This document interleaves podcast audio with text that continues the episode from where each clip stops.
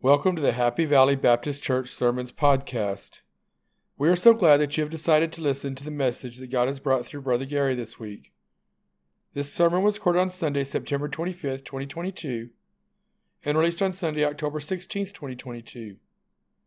This week's message is titled, Walking with God, and the scripture reference is Genesis, chapter 5, verses 22 through 24. My prayer is that this message is a blessing to you. Sit back, relax, and enjoy the sermon. Today we're talking about walking with God. And if you like to take notes on scriptures, I have a lot of scriptures today. You can read them when you get home if you like. Walking with God in Genesis chapter 5 and verses 22 through 24. And Enoch walked with God after he begat Methuselah 300 years, and begat sons and daughters. And all the days of Enoch were 365 years. And Enoch walked with God, and he was not, for God took him. Let's pray. Dear Lord, we come to you in prayer at this time, thanking you for the blessings in life. Lord, we pray that the message will give us a message of hope. In your precious name I pray. Amen. Okay, what a wonderful story we have in our text today. Enoch was a very, very special man.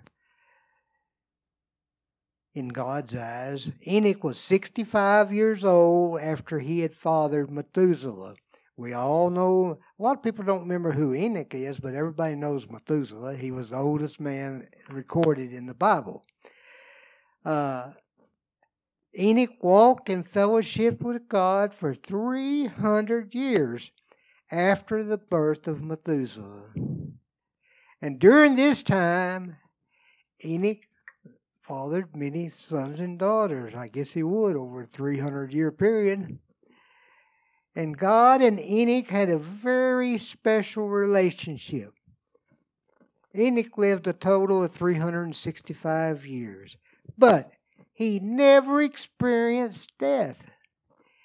Enoch was taken to heaven with God. And very possibly, folks, they are still enjoying their fellowship today. It pays to walk with God. God wants us to walk with him. 1 John 1:3, that which we have seen and heard declare we unto you, that ye also may have fellowship with the Father and with his Son, Jesus Christ. This was the Apostle John writing this scripture. John had walked with Jesus for 3.5 years while he ministered on earth. John witnessed the crucifixion of Jesus on Mount Calvary. John saw the resurrected Jesus many, many times. John was present when Jesus ascended into heaven, along with many other people. And John was there at Pentecost when he received the Holy Ghost. And John knew what it was like to fellowship with God and Jesus Christ, God in man form.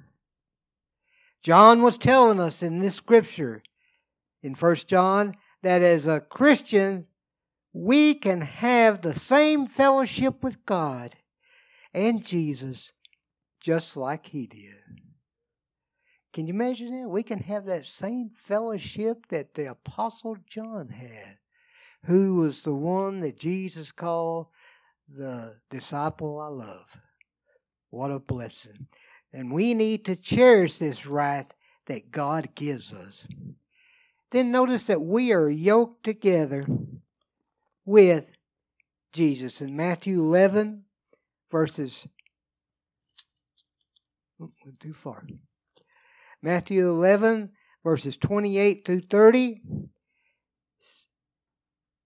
Come unto me, all ye that labor and are heavy laden, and I will give you rest.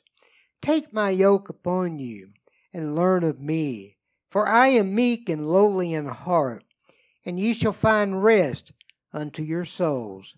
For my yoke is easy, and my burden is light. Many times this scripture is used in funerals for Christians. And it is true. We will have eternal rest in heaven, folks. However, I feel like that Jesus was trying to tell us something totally different in these three verses. In pioneer America, a poor farmer, which most of them were, they had one horse or one mule to pull a plow. And unfortunately, that horse or mule didn't live that long because they worked so hard. The more wealthy farmer had two horses or mules to pull his plow.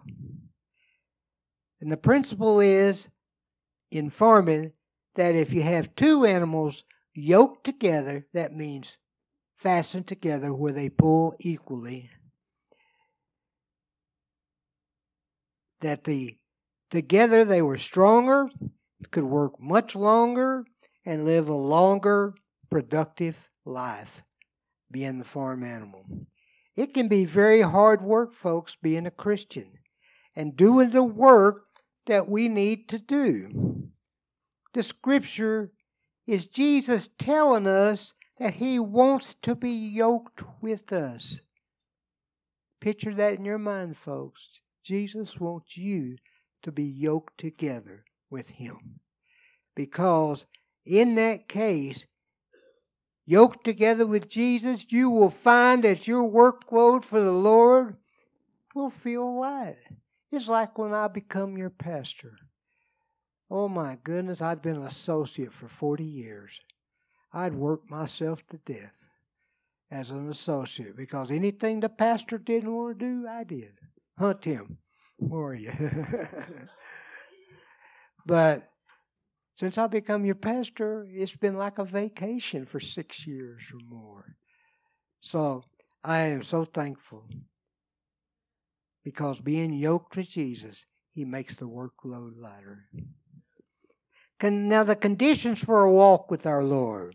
First of all, Jesus wants to be sure and know that you are acquainted with him. In Job 22:21, it says, "Acquaint now thyself with him, and be at peace. Thereby good shall come unto thee."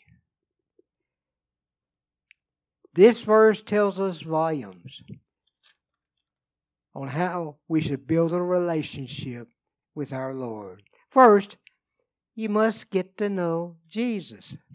And that happens when you ask Jesus into your heart to be your Savior. You become acquainted with Jesus at that time. Next, a Christian needs to do some things so your relationship with Jesus grows more precious and close. We need to be faithful to attend church. Bible study. 51 in Sunday school today. That was a good report. Because you only grow in the Lord when you're studying God's Word. You've got to. Why? We pray and talk to God. God has his holy Word for him to talk to us. Okay? If you're faithful, you will grow closer with Jesus, and you will have this special peace in your life, knowing you're headed to the right direction in your life. And as you walk with God, blessings will come your way that God promises. I don't believe like some of these preachers on TV that says, "Send me $100 and I can guarantee you your money's going on a quadruple within the next month."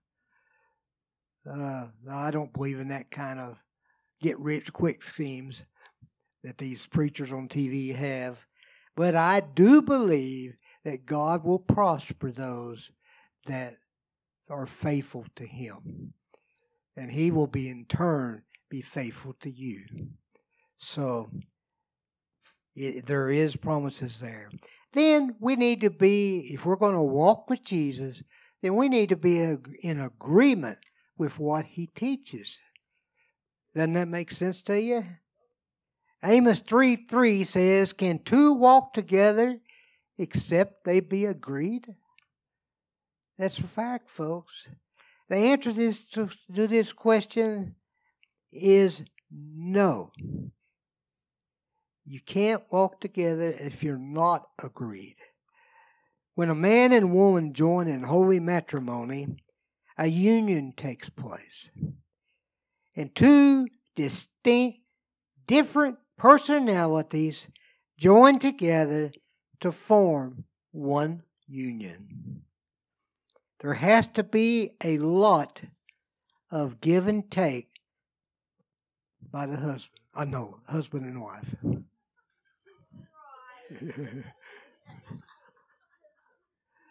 The end result is the couple will now agree on most subjects. Most, I said. When we walk with God, there is no give and take, folks. God is right, Jesus is right, and we walk with Him agreeing with what Jesus teaches. Amen? As we grow spiritually and with knowledge, we will walk with God in agreement with His teachings. So how are we to walk with God? Well, I'm going to give you about 7 things here. First of all, we have to walk with God by faith. Makes sense, doesn't it? 2 Corinthians 5:7 says, "For we walk by faith, not by sight." And as a Christian, we must have faith. First of all, it required faith to be saved and trusting in Jesus Christ for your eternal security as a believer. It requires faith, believing this Bible from cover to cover. It requires faith accepting and believing all these miracles that are recorded in God's Word. And it requires faith believing all prophecy in the Bible. If God says it's going to happen, it's going to happen. You can take it to the bank, folks. Faith, very simply, is believing what you can never see or have never seen. And that's what's happened to many churches today. They've watered down their faith. They've watered it down. They try to please everybody in the auditorium. So they say, well, this is the way the Bible records this miracle, but I have my doubts. No. If it's recorded in the Bible that way, that's exactly the way it happened. And that is important as a Christian that we believe that way. And then we have to, if we're going to walk with Jesus, we have to walk in the light. In the light. 1 John 1:7. But if we walk in the light, as He is in the light, we have fellowship one with another, and the blood of Jesus Christ, His Son, cleanses us from all sin. Light and darkness have no communion, folks. They are total opposites.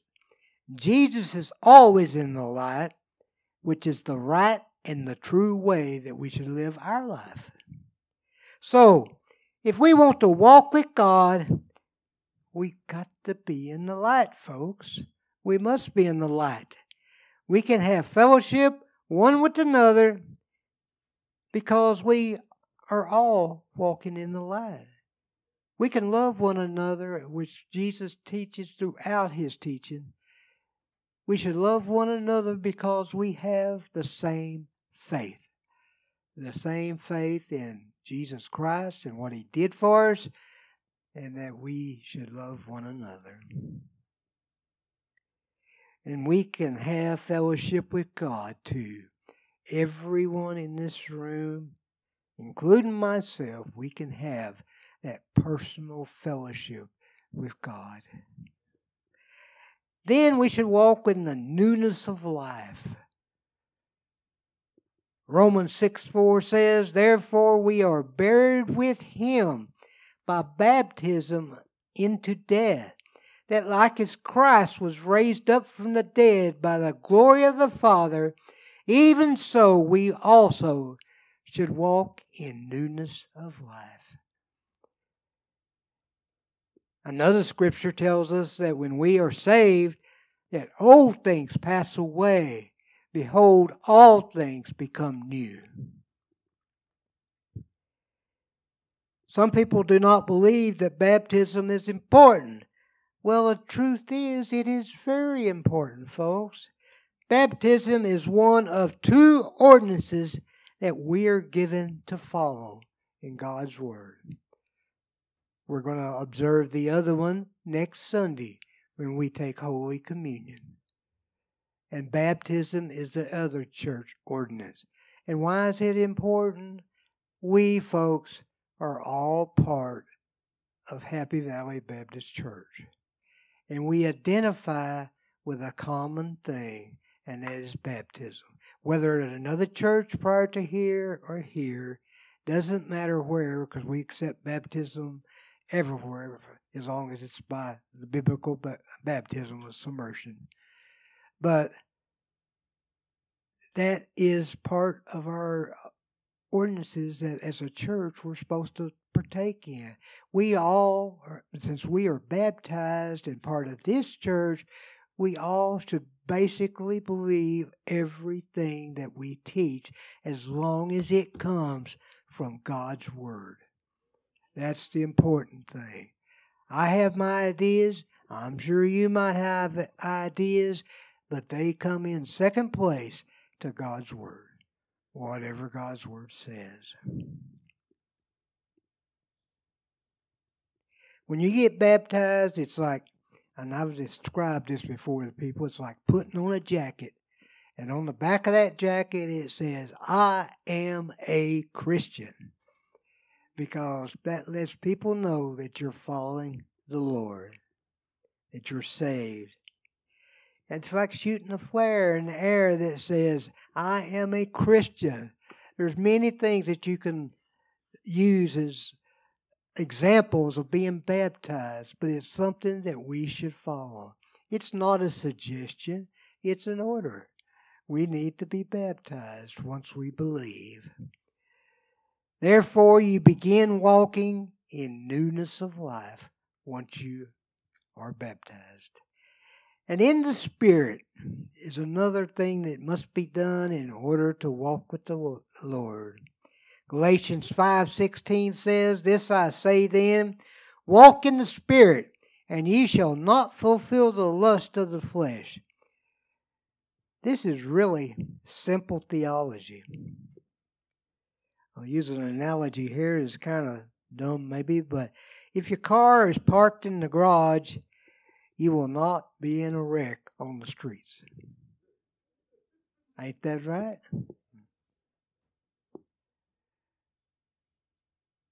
This analogy works for the Christian. If you are walking and fellowshipping with God, you will be avoiding sin in your life as much as possible. And most, then we're supposed to walk in love. Ephesians 5, verses 1 and 2. "Be ye therefore followers of God, as dear children, and walk in love, as Christ also hath loved us, and hath given himself for us an offering and a sacrifice to God for a sweet-smelling savor.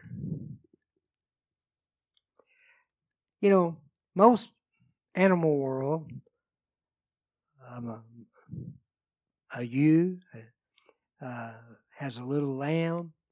That little lamb, unless the ewe is weird, that little lamb's going to follow that ewe everywhere. Wants to stay close to his mama. Same thing with a calf. The wild animals, deer, whatever. They all want to stay close to their parents. A child. Most children will follow their mama and daddy. They don't want to get separated.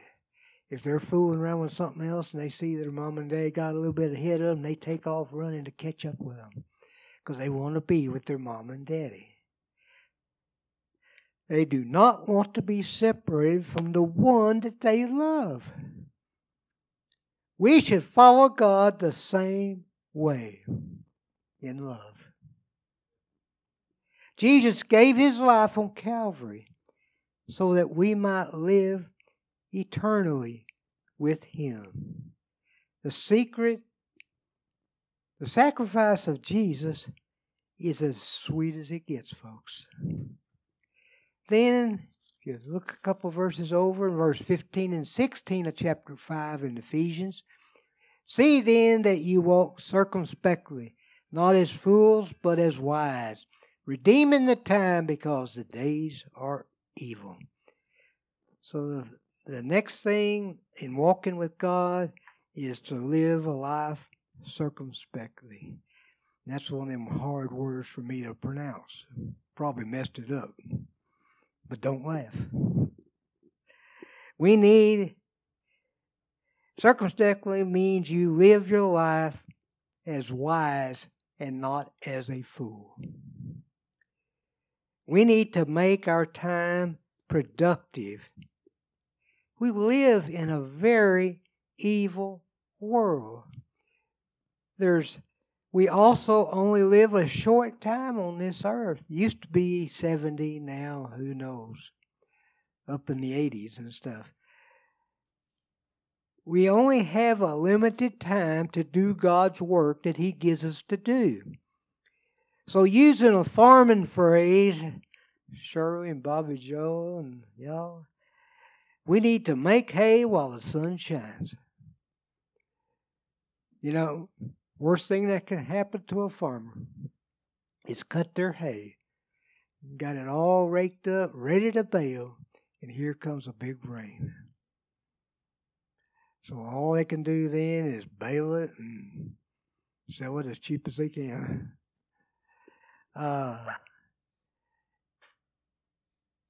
You want to walk with God?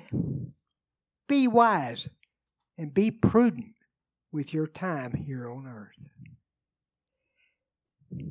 Then finally, we need to walk worthily with our Lord and Savior. Ephesians 4:1 tells us, therefore, the prisoner of the Lord beseech you that ye walk worthy of the vocation wherewith you are called.